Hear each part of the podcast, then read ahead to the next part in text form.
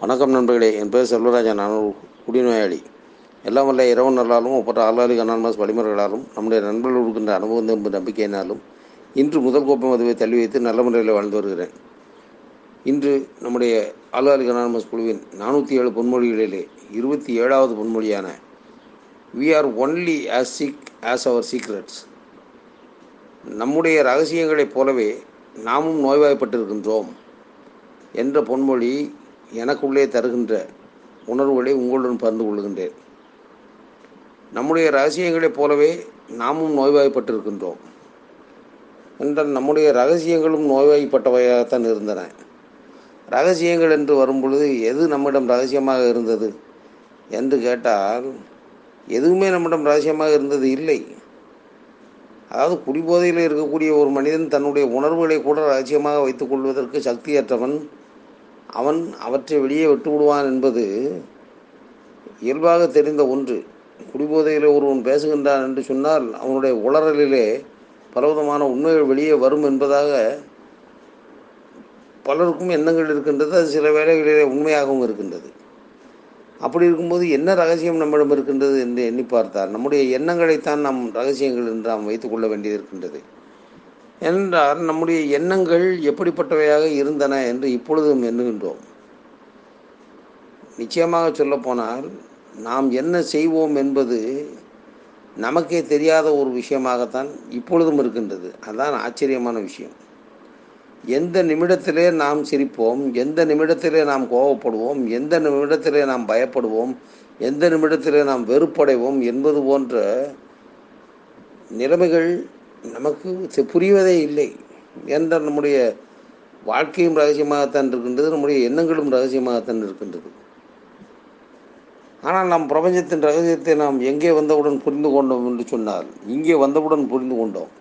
அலுவலிக anonymous குழுவிற்குள்ளே வந்ததன் பின்பு தான் நம்மால் பிரபஞ்சம் என்றால் என்ன? இங்கு இந்த அதன் மூலமாக நாம் அடையக்கூடிய பலன்கள் என்ன என்பதை பற்றி முழுமையாக புரிந்து கொள்ளக்கூடிய ஒரு வாய்ப்பு கிடைத்தது. அதற்கு முன்பு நாம் பல இடங்களிலும் பல்வேறு புத்தகங்கள் மூலமாகவும் இந்த பிரபஞ்சம் என்றால் என்ன இறைசக்தி என்றால் என்ன என்பதை பற்றி தெரிந்து வைத்திருந்திருப்போம். ஒரு விஷயத்தை தெரிந்து வைத்திருப்பது என்பது வேறு புரிந்து அதன்படி செயல்பட்டு அனுபவிப்பது என்பது வேறு. அப்படிப்பட்ட ஒரு அற்புதமான வாய்ப்பு நமக்கு இங்கே வந்தவுடன் கிடைத்து விட்டது நினைத்து பார்த்தா நம்முடைய எண்ணங்களைப் போலவே நாம் நோய்வாய்ப்பட்டு இருந்தோம் என்றால் நம்முடைய எண்ணங்களே சரியில்லாத நிலைமையில் இருந்தது. ஜேம்ஸ் ஆலன் என்ற அறிஞர் சொல்லுவார் உங்கள் எண்ணங்களை மேம்படுத்துங்கள். அவை உங்கள் வார்த்தைகளாக வரும். உங்கள் வார்த்தைகளை மேம்படுத்துங்கள். அவை உங்கள் செயல்களாக வரும். உங்கள் செயல்களை மேம்படுத்துங்கள். அவை உங்கள் பழக்கங்களாக வரும். உங்கள் பழக்கங்களை மேம்படுத்துங்கள். அவை உங்கள் வழக்கங்களாக மாறும் என்று சொல்லுவார். எண்ணி பார்த்தால் ஒவ்வொருவருடைய மேன்மைக்கு ஒவ்வொருவருடைய மகிழ்ச்சிக்கு ஒவ்வொருவருடைய நிறைவுக்கு எது காரணமாக இருக்கின்றது என்று சொன்னால் அவரவருடைய மனநிலை தான் காரணமாக இருக்கின்றது. அதைத்தான் பெரியோர்கள் எத்தனை முறையிலும் எந்த வகையிலும் சொல்லிக்கொண்டே இருக்கின்றார்கள். அதன் அடிப்படையில் பார்க்கும் பொழுது நாம் எப்படிப்பட்ட ரகசியங்களை வைத்தவர்களாக இருந்தோம் என்று எண்ணினார் குடிபோதை உள்ளே குடிபோதையில் வாழ்ந்து கொண்டிருந்த காலத்தில் நம்மிடம் இருக்கும் புறார நிலைமை கூட பட்டவர்த்தனமாக வெளியே தெரியக்கூடியதாக இருந்தது. ஆனால் பாருங்கள் அப்பொழுது கூட மது பாட்டில்களை ரகசியமாக நாம் ஒரு இடத்துல வைத்து பதுக்கி வைத்திருப்பதற்கு தயாராகத்தான் இருந்திருக்கின்றோம். இப்படியெல்லாம் ரகசியங்கள் நம்மை பொறுத்தவரை நம்மை அழிக்கக்கூடிய ரகசியங்களாக இருந்தன. ஆனால் இன்றைக்கு நம்முடைய வாழ்க்கை எப்படி இருக்கின்றது? நாம் குடித்து கொண்டிருந்த காலத்திலே நமக்கு நமக்கு நாமே ஆதரவாக இருப்பது நம்மை நாமே பராமரிப்பது என்பது கூட நம்மிடம் இல்லாத ஒரு சூழ்நிலை இருந்தது. ஆனால் ஆளுநர்கள் நாம் குழுவுக்குள்ளே வந்ததன் பின்பு நம்முடைய வாழ்க்கை எப்படி அற்புதமாக அமைந்தது? இதை பற்றி சொல்லும்போது கூட நம்முடைய நண்பர்களிலே ஒருவர் நம்முடைய நம்பிக்கைக்கு வந்தோம் என்ற புத்தகத்தின் பதினோராவது பக்கத்திலே சொல்லுகின்றார். அதாவது என்னுடைய இளமை காலங்களில் இரண்டு வகை வாழ்க்கை முறைகள் என் முன்னர் வை தேர்வு செய்து கொள்ளும்படி வைக்கப்பட்டன. ஒன்று எந்த வகை பரவசமும் இல்லாதது போல தோன்றும் ஒழுக்கமான வாழ்க்கை. இரண்டு ஒரு சில கோப்பைகள் மதுவை அறிந்துவிட்டு உற்சாக பரவசத்துடன் செயல்படுவதாக தோற்றமளித்த குடி வாழ்க்கை. இளமையிலேயே என் மனதினுள் இறைவன் மேல் வெறுப்பும் பழிவுணர்வும் குடிகொண்டிருந்தது. இறைவன் மேல் எந்த ஒரு உண்மையான அன்பையும் என்னால் உருவ என்னில் உருவாக்கி கொள்ள முடியவில்லை. இது என் மனதின் மூலையில் ஒரு வகை குற்றமுணர்ச்சியை உருவாக்கியிருந்தது. ஒரு சில கோப்பை மது தந்த போதை அந்த குற்ற உணர்வில் இருந்து விடுபட உதவியாக உதவியதாகத்தான் தோன்றியது. எனவே குடித்து வாழ்வதே வாழ்க்கை என நான் முடிவு செய்தேன். இது ஒரு ரகசியமான உணர்வு தானே. யாராவது நம்ம இனி இப்படி குடித்து தான் வாழ வேண்டும் என்று கட்டளையிட்டார்களா? உத்தரவு போட்டார்களா? ஒன்றுமே இல்லையே. இதே உணர்வு நம்ம போன்ற பலருக்கும் வந்திருக்கின்றதே. நினைத்து பார்த்தால் நண்பர்களே அதாவது என்னை இறைவன் கைவிட்டு விட்டான். என்பது போன்ற உணர்வு சிறு வயதிலிருந்தே ஒரு குடிநோயாளிக்கு இருக்கும் என்பதைத்தான் சொல்லுகின்றார்கள். உள்ளே எப்படி உணர்வுகள் இருக்கின்றதோ அப்படி இல்லை என்று வெளியிலே காட்டி கொண்டிருக்கக்கூடிய ஒரு நிலையில் இருப்பான் ஒரு மனிதன். அது நாம் தான் சிறுவயதாக இருக்கும் பொழுதே இருக்கக்கூடிய குணங்களிலே ஒன்று நம்மிடம் நமக்கு பசி இருக்கும். நாம் வீட்டில் ஏதாவது ஒன்றை கேட்டிருப்போம். அவர்கள் ஏதாவது காரணத்தால் தரமாட்டோம் என்று சொல்லியிருப்பார்கள். அல்லது வாங்கி கொடுப்பதற்குரிய சூழ்நிலை இப்பொழுது இல்லை பார்க்கலாம் என்று சொல்லியிருப்பார்கள். ஆனால் நமக்கு வேண்டியதை நாம் பெற வேண்டும் என்பதற்காக அடம்பிடித்து சா பசியோடு இருக்கும்பொழுது கூட எனக்கு சாப்பாடு வேண்டாம் பசி இல்லை என்று சொல்லிய உணர்வுகள் நிலைமைகள் எல்லாம் இப்பொழுது தெரியும் இப்பொழுது நினைவுக்கு வரும். நினைத்து பார்த்தால் இறைவன் நான் கேட்கக்கூடிய இந்த பொருளை எனக்கு கிடைப்பதற்கு வழி செய்யவில்லையே. இறைவனாவது ஒன்றாவது என்கின்ற பழிவாங்கும் உணர்வு கூட நமக்குள்ளே இருக்கும் என்பது தான் நம்முடைய என்று சொல்கின்றார். ஆனால் தான்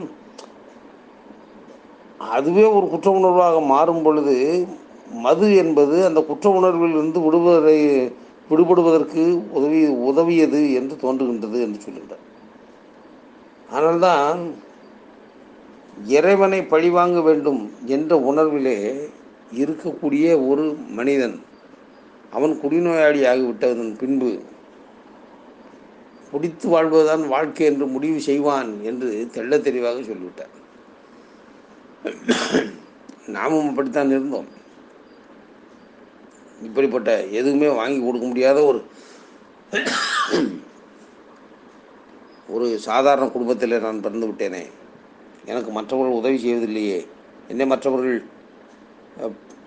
என்னை பாராட்டுவதில்லையே. என்பது போன்ற உணர்வுகள் எல்லாம் வரும் பொழுது இறைவன் வகுத்து தந்துள்ள எல்லைகளை நாம் மாற்றுகின்றோம் என்பதுதான் அர்த்தமாக நினைக்க வேண்டியது இருக்கின்றது. என்ற நண்பர்களே மகிழ்ச்சியான மனநிலை மட்டும்தானே வெற்றியை இருக்கக்கூடிய ஒரு காந்தமாக இருக்கின்றது என்று நமக்கு மனோதத்துவ நிபுணர்களும் சொல்லுகின்றார்கள். நம்முடைய குழுவுமாகத்தான் சொல்லுகின்றது. உனக்கு எது இருந்தாலும் சரி இல்லாவிட்டாலும் சரி மகிழ்ச்சியாக இருப்பது மட்டும்தான் உன்னுடைய நோக்கமாக இருக்க வேண்டும். அதான் இறைவனுக்கு நாம் அளிக்கக்கூடிய காணிக்கையாக இருக்க முடியும் என்று சொன்னார்களே. அந்த மகிழ்ச்சி என்பது அதற்காக சத்தம் போட்டு சிரித்து கொண்டிருப்பதால் மகிழ்ச்சி என்ற அர்த்தம் அல்ல. இருப்பதில் நிறைவு பெறுவது. எனக்கு எப்பொழுதும் நல்லதே நடக்கும் என்று நம்புவது மாத்திரம் நேர்மறை சிந்தனை அல்ல. எனக்கு நடப்பவை எல்லாம் நன்மைக்காகத்தான் நடக்கின்றன என்று உணர்ந்து கொள்வதே நேர்மறை சிந்தனை என்று சொன்னார்களே. அப்படிப்பட்ட நிலையிலே மகிழ்ச்சியும் அப்படித்தான். நிறைவை நோக்கிய ஒரு விஷயமாகத்தான் தோன்றுகின்றது. ஆனால் தான் எந்த ஒரு மனித சாதனைக்கும் மூலாதாரம் எது என்று பார்க்கும் பொழுது அது ஒவ்வொருவனுடைய மனநிலை தான் அதாவது மகிழ்ச்சியான மனநிலை உடையவன் தொட்டவை அனைத்திலும் வெற்றி பெறுகின்றான். துக்கமான மனநிலை உடையவன் தோல்விகளிலேயே தோண்டு கொண்டிருக்கின்றான் என்று சொல்லுகின்றார்கள். நாமும் அப்படித்தான் இருந்தோம். குடி என்பது மகிழ்ச்சிக்காக தொடங்கிய விஷயமாக இருந்தாலும் கூட துக்கத்திலே கொண்டு போய் நம்மை சேர்த்தது. ஆனால்தான் மனநிலை மகிழ்ச்சியாக இருக்கும் பொழுது இந்த மூளை என்ன எப்படி செயல்படுகின்றது என்று சொன்னார் மனநிலை மகிழ்ச்சியாக இருக்கும்போது அந்த மகிழ்ச்சியான அலைகள் என்ன அலைகள்? இந்த பிரபஞ்சத்துக்கு செல்லுகின்றது நம்மை விட உயர்ந்த சக்தியிடம் செல்லுகின்றது அதனால் இந்த பிரபஞ்சம் என்ன செய்கின்றது? இவனிடம் இருக்கக்கூடிய அந்த மகிழ்ச்சியை அதிகப்படுத்துவதற்குரிய வேலைகளை பிரபஞ்சம் செய்கின்றது என்று ஆய்வாளர்கள் சொல்லுகின்றார்கள். அதற்கு முதல் படியான வேலை என்ன நடக்கின்றது?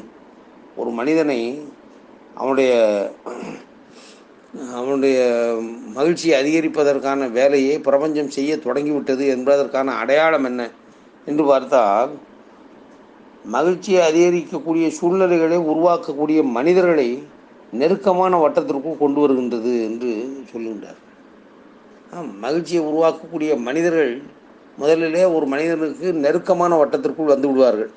அதுவே அந்த பிரபஞ்சம் அவனுக்காக வேலை செய்து கொண்டிருக்கின்றது என்பதற்கான அடையாளம்.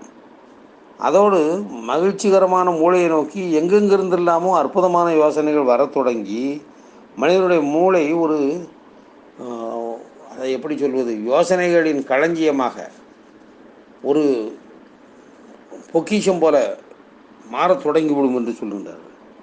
அதனால்தான் ஒரே ஒரு சரியான யோசனை கூட மிகப்பெரிய வெற்றி அடைவதற்கு போதுமானதாக மாறிவிடும். உண்மைதான் நண்பர்களே மிகப்பெரிய வெற்றி அடைவதற்கு ஒரு சிறிய யோசனை தான் போதுமானதாக இருக்க முடியும். நினைத்து பார்த்தால் நாம் எப்பொழுது குழுவுக்குள்ளே வந்து இந்த குடியில்லாத வாழ்க்கையை வாழ வேண்டும் என்ற யோசனையை முன்னெடுத்து சென்றோமோ? இந்த குடி தேவையில்லை என்று நாம் முடிவு செய்தோமோ? அந்த யோசனை சரியான யோசனையாக செயல்பட்டத காரணத்தால் தான் ஒரு மகாபரிய வெற்றியை நமக்கு தந்து கொண்டே இருக்கின்றது என்பதுதானே உண்மை. ஆனால்தான் அப்படிப்பட்ட அந்த சரியான யோசனை அந்த யோ- யோசனையின்படியே செயல்படுவதற்குரிய ஊக்கத்தையும் உற்சாகத்தையும் அந்த உயர்ந்த சக்தியிடமிருந்து மனிதன் பெறுகின்றான். சிறந்த முடிவுகளை எடுக்கும்படி அந்த மனிதனை உயர்ந்த சக்தி உணர்த்தி கொண்டே இருக்கின்றது. மோசமான முடிவுகளை கைவிடச் செய்கின்றது.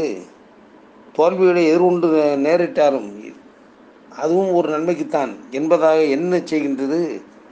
எதிலுமே தோன்று விடாமல் செயல்படச் செய்கின்றது என்றெல்லாம் சொல்லி வைத்திருக்கின்றார்கள். நினைத்து பார்த்தார் மகிழ்ச்சியான மனநிலை என்பது எப்பொழுது இருந்தது என்றால் இப்பொழுது வந்தவுடன் வந்ததே. ஆழ்வாரிக் அனானமஸ் குழுவுக்குள்ளே வந்தவுடன் நமக்கு மகிழ்ச்சியான மனநிலை வந்தது. குடியில்லாத வாழ்க்கையை மகிழ்ச்சியாக தொடங்க முடியும் என்கின்ற உணர்வு நமக்குள்ளே வந்தது. அதனுடைய அடிப்படையிலே நம்முடைய வாழ்க்கை செல்லும் பொழுது நம்முடைய எண்ணங்களிலே இருக்கக்கூடிய ரகசியமாக மறைந்து இருக்கக்கூடிய அந்த உணர்வு துக்ககரமான நிகழ்வுகளிலிருந்து மாறி மகிழ்ச்சியை நோக்கிய பயணமாக மாறிவிட்டது. எல்லாமே நம்முடைய எண்ணங்களில் தான் இருக்கின்றது என்று சொல்லுகின்றோம். அதுதான் ஆய்வாளர்களும் சொல்லுகின்றார். அதாவது ஒரு ஜென்கதை ஒன்று ஞாபகத்துக்கு வருகின்றது. ஒரு மனிதன் தன்னுடைய வீட்டிலே பூனை ஒன்றை வளர்க்கின்றான்.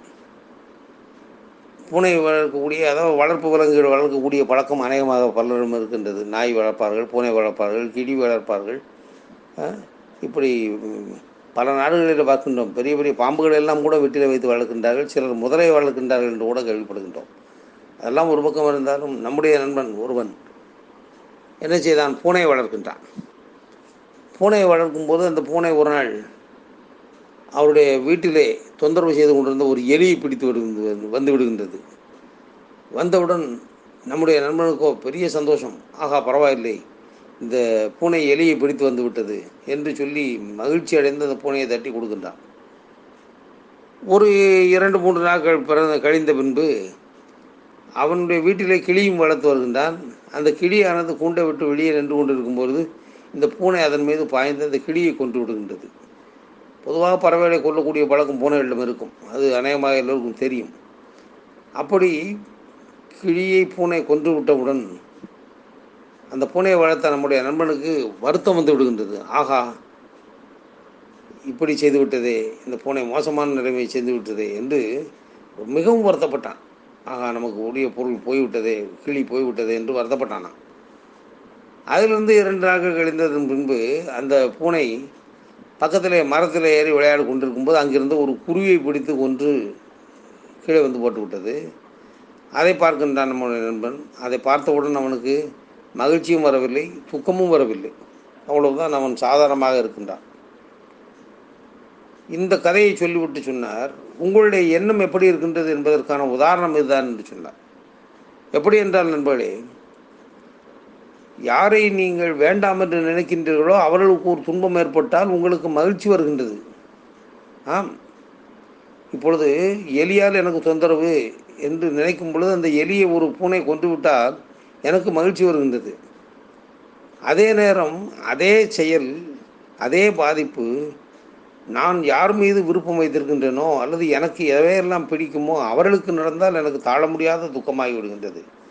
அதே பூனை எங்கே செல்கின்றது? கிளியை வீட்டிலே பிரியமுடன் வளர்த்த கிளியை கொண்டு விட்டால் அப்பொழுது வெறுப்பு வந்து விடுகின்றது வருத்தம் வந்து விடுகின்றது. சரி நீ வெறுப்பும் வைக்காமல் விருப்பமும் வைக்காமல் இருக்கக்கூடிய யாரோ ஒருவருக்கு இந்த சம்பவம் நடக்கின்றது ஒரு அழிவு நடக்கின்றது என்று சொன்னால் அப்பொழுது உனக்கு மகிழ்ச்சியும் வருவதில்லை துக்கமும் வருவதில்லை அதை ஒரு சாதாரண கண்ணோட்டத்திலே பார்க்க தொடங்குகின்றாய். அதற்கு உதாரணம் இதுதான்.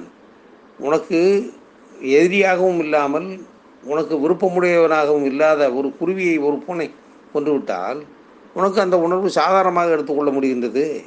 இவ்வளவுதான்.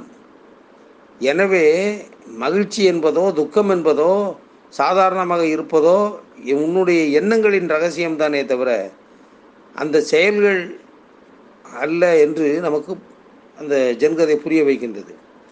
இப்பொழுது நினைத்து பார்த்தால் நம்முடைய குடிவாழ்க்கையிலே நாம் செய்தவை எல்லாம் எப்படி இருந்தன என்று பார்த்தால் இந்த எண்ணங்களின் ரகசியங்கள் நமக்குள்ளேயே ஆழ்ந்து நாம் இந்த துக்கங்களையோ மகிழ்ச்சியையோ அல்லது மகிழ்ச்சியற்ற நிலைமையோ துக்கமற்ற நிலைமையோ அனு அனுபவிப்பதற்கு காரணமாக இருந்திருக்கின்றது என்பதுதான் உண்மை. அந்த வகையிலே பார்க்கும் பொழுது இறைவன் நம்முடைய எண்ணங்களில் ரகசியத்தை வைத்ததன் விளைவாக நாமும் கடந்த காலத்தில் நோய்வாய்ப்பட்டிருந்தோம். இன்றைக்கு குழுவிலே வந்ததன் பின்பு ஒரு நாள் அடிப்படையிலே குடிநோயிலிருந்து மீண்டு வருகின்றோம் என்பதை உணர்ந்து கொள்ள முடிகின்றது. இந்த உணர்வுகளை உங்களுடன் பகிர்ந்து கொள்ள வாய்ப்பு கொடுத்த இறைவனுக்கும் பொறுமையோடு கேட்ட நண்பர்களுக்கும் நன்றி கூறி முடித்துக் கொள்கின்றேன். நன்றி வணக்கம்.